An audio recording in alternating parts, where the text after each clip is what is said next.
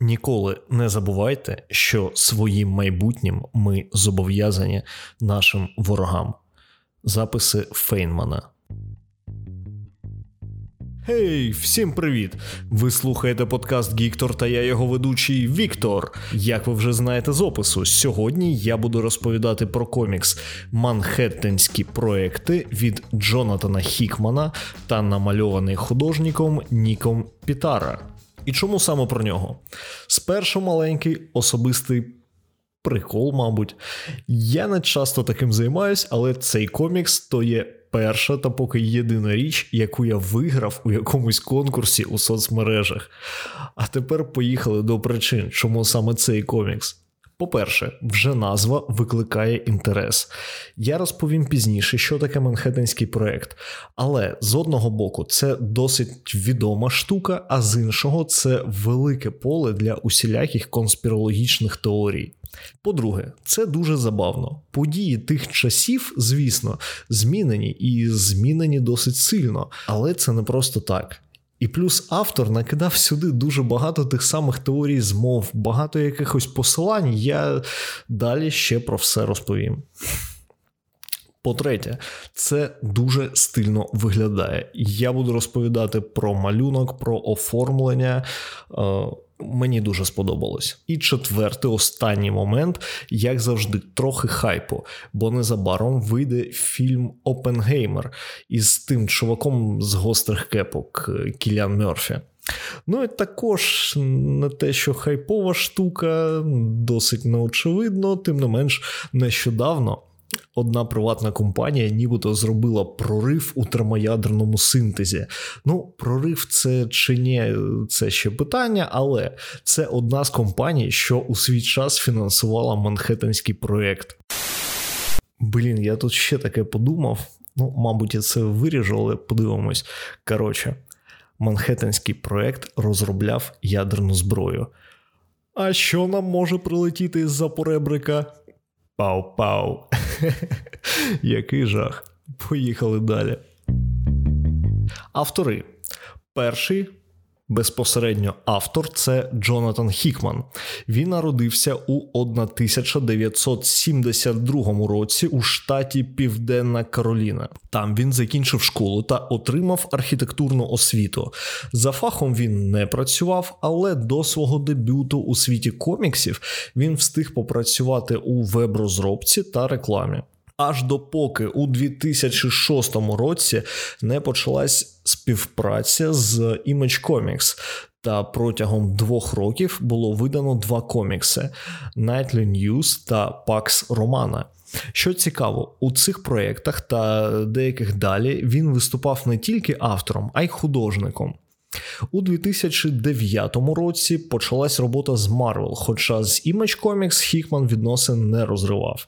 У Marvel було дуже багато крутих коміксів, таємні війни, таємне вторгнення, е, агентство Щит, фантастична четвірка, багато всього. А нещодавно ще й почалась робота над людьми X. Звісно, паралельно він продовжував та продовжує працювати в Image Comics, і у 2012 році почали виходити манхеттенські проекти, і аж до 15-го. І далі Нік Пітара. Це американський художник, і він є свого рода протеже Хікмана.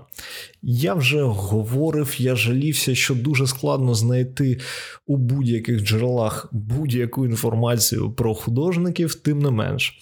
У всіх джерелах, що я знайшов, пишеться, що це художник, відомий своїми роботами з Хікманом.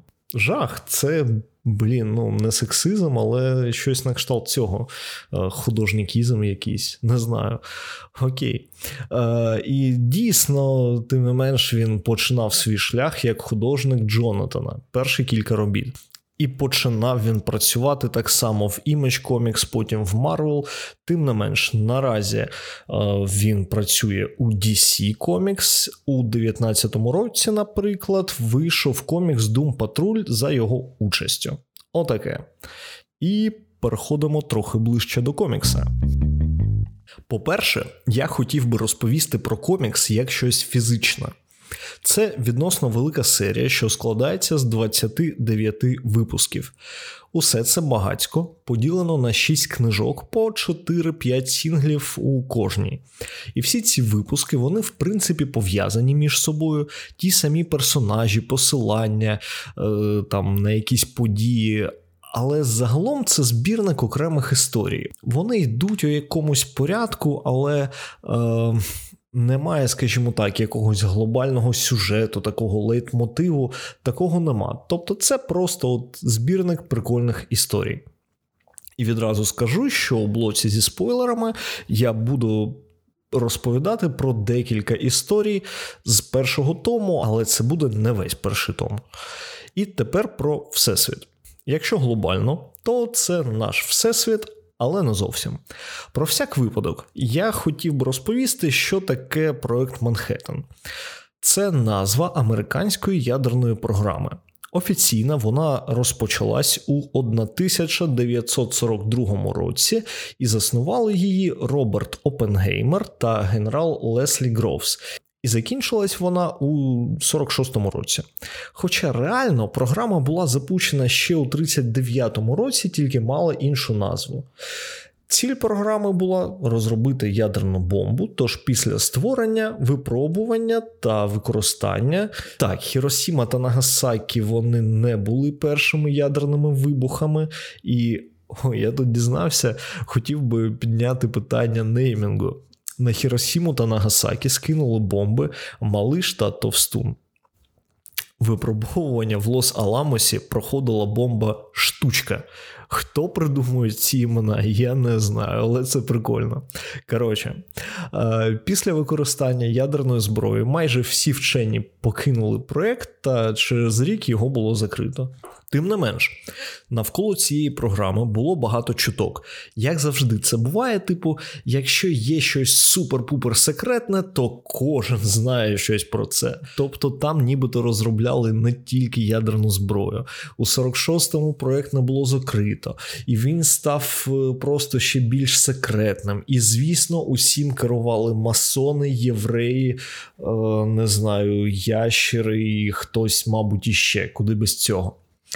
Отож, бо повертаючись до комікса, всесвіт комікса, він нібито наш, але ніт. Тут існує манхеттенський проект на базі в Лос-Аламосі. Тут є багато відомих персонажів. Я називав Опенгеймера та генерала Гровса, та додайте сюди ще багато відомих вчених. На цьому схожості закінчуються. У цьому всесвіті проект Манхеттен це щось на кшталт військової наукової бази, на якій відомі вчені займаються своїми розробками, як військовими, так і мирними. Але що головне, то вони максимально передові для всесвіта. І комікси описують різні ситуації, що виникають на базі: напади, якісь операції, відношення між вченими і все таке інше. Причому всі ті ситуації вони максимально дивні та абсурдні. І ми переходимо до персонажів. Відразу скажу, що в принципі персонажів багато, і вони постійно будуть прибавлятися з кожною книгою. Тож тут я вам розповім про деяких із першого тома. Перший та, мабуть, головний це Роберт Опенгеймер, а точніше, Джозеф. У коміксі існувало два брати Опенгеймери: один геній, другий маньяк. Джозеф вірив, що вбиваючи жертву і з'їдаючи її фрагмент, він отримує душу. І воно так і є. В ньому багато різних особистостей людей, що він скуштував, у тому числі брата Роберта. Другий важливий персонаж це Альберт Ейнштейн, а точніше, Альбрехт. Його всі знають, я впевнений. У коміксі це старий дядька, що сидить перед якимось пристроєм, схожим на двері, та п'є віскарь. І він зовсім не той, про кого ми знаємо.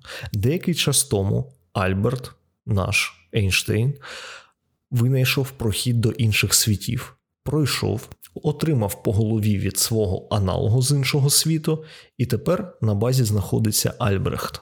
Так, далі. Енріко Фермі. Це італійський вчений, і в коміксі він не зовсім людина, скоріше якийсь інопланетянин е, зі всією повагою до інопланетян, звісно. Гаррі Даглян.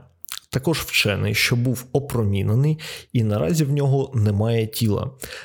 Це ходячий захисний костюм із скелетом замість е, тіла, та цей костюм заповнений радіацією. Річард Фейнман, фізик, вчений, наймолодший з усіх, генерал Леслі Грофс. Про нього особливо нема чого сказати. Він крутий військовий. На цьому все. І звісно, Франклін Делано Рузвельт. Президент Америки загинув у травні 45-го. Після смерті його розум було збережено, та він став базою для першого штучного інтелекту. А тепер я буду восхваляти малюнок. Малюнок класний. З одного боку, він мені нагадує Трансметрополітан. Він трохи мультяшний, але при цьому все дуже добре промальовано і круто передані емоції, думки, якісь рухи героїв. Будь це молодий хлопець Фейнман чи абсолютно беземоційний Ейнштейн, кожен їхній кадр трохи відрізняється та можна зрозуміти настрій та емоції. А ще з того, що спало на думку, це Опенгеймер. Я розповідав про нього, що всередині в нього там дуже багато різних опенгеймерів, і вони нібито однакові, але різні. І це дуже прикольно.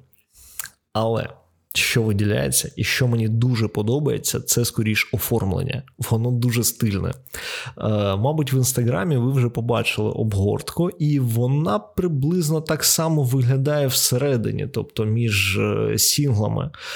Е, Досить мінімалістично, немає якихось додаткових фреймів, купи героїв.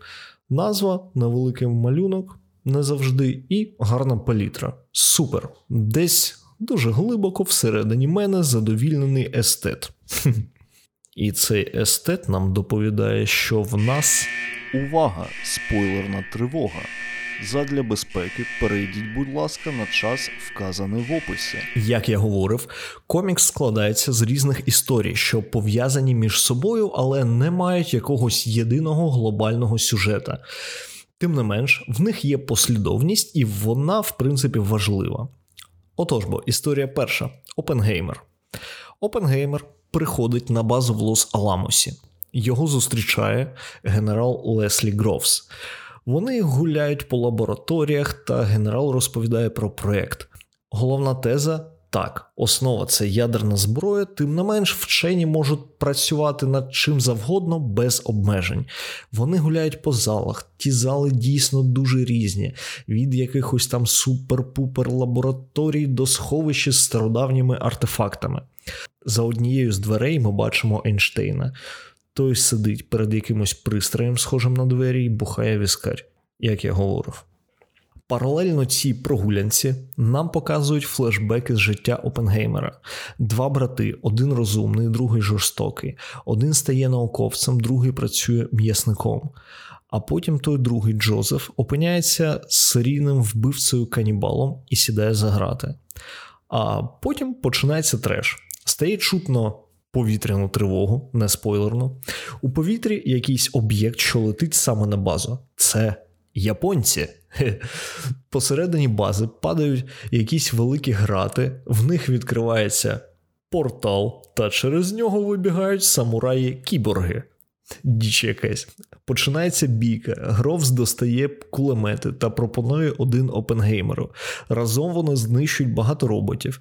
І нам показують, що вчений у захваті, навіть більше. Йому прям подобається і в нього от ті емоції, про які я говорив, круто промальовані. Він прямо от у захваті у захваті. І коли напад було відбито, Гровс каже, що він був би радий працювати разом, та Опенгеймер дає згоду. А ми дізнаємось, що Джозеф Опенгеймер скоїв побіг, знайшов брата та скуштував його, з'ївши і тіло, і душу. Історія друга: Фейнман та фон Браун. Спочатку фон Браун. Це німецький вчений. Нам показують саме момент, коли йому приєднують круту кібернетичну руку, а потім розмова з фюрером, і Гітлер наказує створити ядерну бомбу та очистити землю. Далі Фейнман. Молодий хлопець стоїть перед дзеркалом та розповідає собі, що він найкращий, він найсексуальніший і все таке інше. Далі він приїздить у лабораторію, і в них там велика секретна нарада. Найбільші вчені зібрані в одному місті, і яка проблема? Союзники знайшли секретну лабораторію німців, і незабаром почнеться штурм. Треба вирішити, чи це правильно з моральної точки зору співпрацювати з німецькими вченими. Проти тільки Фейнман та Грофс. Когось треба відправити на фронт. Хочуть всі, окрім Фейнмана. Тож летить саме Фейнман. Знов Германія. Фон Браун розуміє, що замок із лабораторією буде захвачений, тож він збирає всіх колег, вчених, розливає отруту по бокалах, і вони всі вмирають, окрім фон Брауна. Той зустрічає американців, навіть відчиняє їм двері та говорить, що вони майже створили бомбу, але вся інформація залишилась тільки в його голові. Тож людина він така собі, тим не менш, Фейнман відправляє його в Лос-Аламос. Третя історія. Спочатку пара сюжетних offtop-ів. Перше. Фейнман приходить до Ейнштейна і просить по допомогу з розробкою детонаторів для бомби. Той не хоче йти і не йде, але випадково кидає геніальну ідею. Далі Даглян та Фермі нам показують, як Даглян їсть. Якщо пам'ятаєте, через опромінення в нього залишився тільки скелет. Він знімає скафандр, і Фермі насичує його випромінюванням. Йдеться якась розмова про те, що Даглян проживе 24 тисячі років, але для історії це ніщо. І на кінець основний сюжет третьої історії. Таємний масонський храм. Прем'єр-міністр Геррі Труман щось проповідує у дивному наряді. Приїжджає таємна служба Америки і забирає його. Рузвельт помер. Трумен наступний президент. У той самий час в лабораторії Кіпіш вчені намагаються зберегти розум Рузвельта, проводиться якась супердивна операція і вуаля мізки Франкліна Делано у комп'ютері. Наступного дня або ні, тут трохи незрозуміло за історію це ця розмова мала статись пізніше, тобто Рузвельт помер у квітні, а бомбардування Хіросіми було у серпні. Коротше, Опенгеймер особисто та Леслі Гровс по телефону розповідають новому президенту про проект. І виявляється, що літак із бомбою вже в небі над Японією, бомба готова до запуска і потрібна згода Трумена. Той не дає. Але Гровс робить вигляд, що там якісь проблеми зі зв'язком, і бомбардування таки стається. Відбій спойлерної тривоги. Так. Тепер дехто з вас вже знає, про що і як розповідається у цьому коміксі. А тому я хотів би розповісти дещо цікаве, що зачепило мене. Як я говорив, я цей комікс виграв, отримав, прочитав. Забавно, мені сподобалось, і через рік я побачив у магазині другий том і вирішив також придбати і прочитати обидві книги вже разом. І тоді я щось помітив. Почалось почалось усе з Енріко Фермі. Це видатний вчений, що зробив багато для розвитку термоядерного синтезу. Хоча цей дуже складний та довгий процес неважливо. Але я дізнався про цю людину через парадокс Фермі. Це науково-філософська дискусія, і звучить цей парадокс приблизно так: статистично у всесвіті має бути багато розумних створінь та технологічно розвинених цивілізацій, але ми не бачимо ніяких слідів цих цивілізацій. Ну, тобто, Фармі багато говорив про щось інопланетне, а у коміксі він інопланетянин. Якось я це запам'ятав, мені це кинулось в очі, я почав гуглити, і ось що знайшов. По порядку. Роберт Опенгеймер. Знов таки, звісно, це геніальний вчений, але протягом життя в нього періодично ставалися якісь приступи агресії та жорстокості.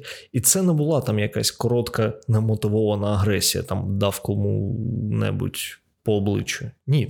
Е, Іноді це були такі великі сплановані акти, як, наприклад, він одного разу намагався отруїти свого викладача. Не вийшло, якщо що. І у коміксі нам його показують як маньяка канібала. Ну, мабуть, це забагато, але тим не менш, щось в нього було.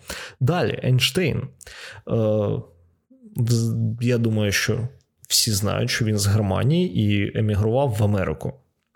І, не дивлячись на свою відомість, все-таки він залишався емігрантом.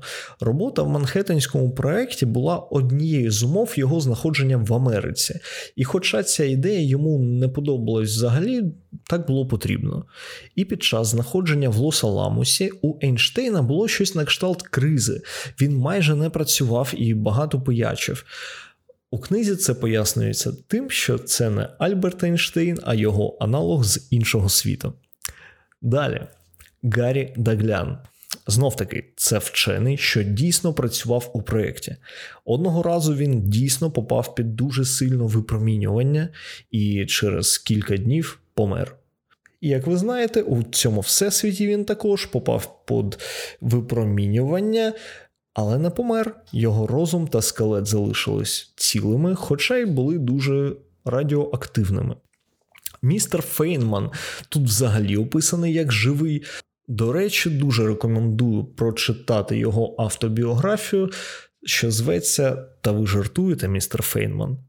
Е, він не був таким класичним клішованим вченим. Тобто, навпаки, це була дуже відкрита і весела людина. Він любив якісь тусовки, дуже любив жінок, та нібито це було взаємно. Ось. І все, що я вам описав, це тільки головніші та найяскравіші персонажі першої книги. Далі їх буде ще більше. І до чого це я? Цей комікс. Не просто фантазія на тему проєкта. Як я говорив, це, звісно, величезне поле для фантазії любителів конспірології. Автор дуже серйозно підійшов до проробки Всесвіта і персонажів, і він спирався на якісь реальні факти. І я зараз думаю, що можливо для американців ця книга набагато смішніша, бо я, на жаль, однаково погано знаюсь як на американській культурі, так і на науці. І, можливо, там набагато більше якихось прикольних посилань. Тож, якщо ви читали цей комікс та щось помітили, про що я не розповів. Пишіть мені, будь ласка, це дійсно цікаво. Ну а поки що на цьому все. І будь ласочка, не забуваємо ставити лайки та підписуватись на мене. А якщо ви це слухаєте в бункері в Лос-Аламосі, напишіть мені, є дуже багато питань. І навіть там розповідайте друзям про цей подкаст. Нехай нас, любителів та цінувачів коміксів та фантастики, стає більше. Ваш Віктор.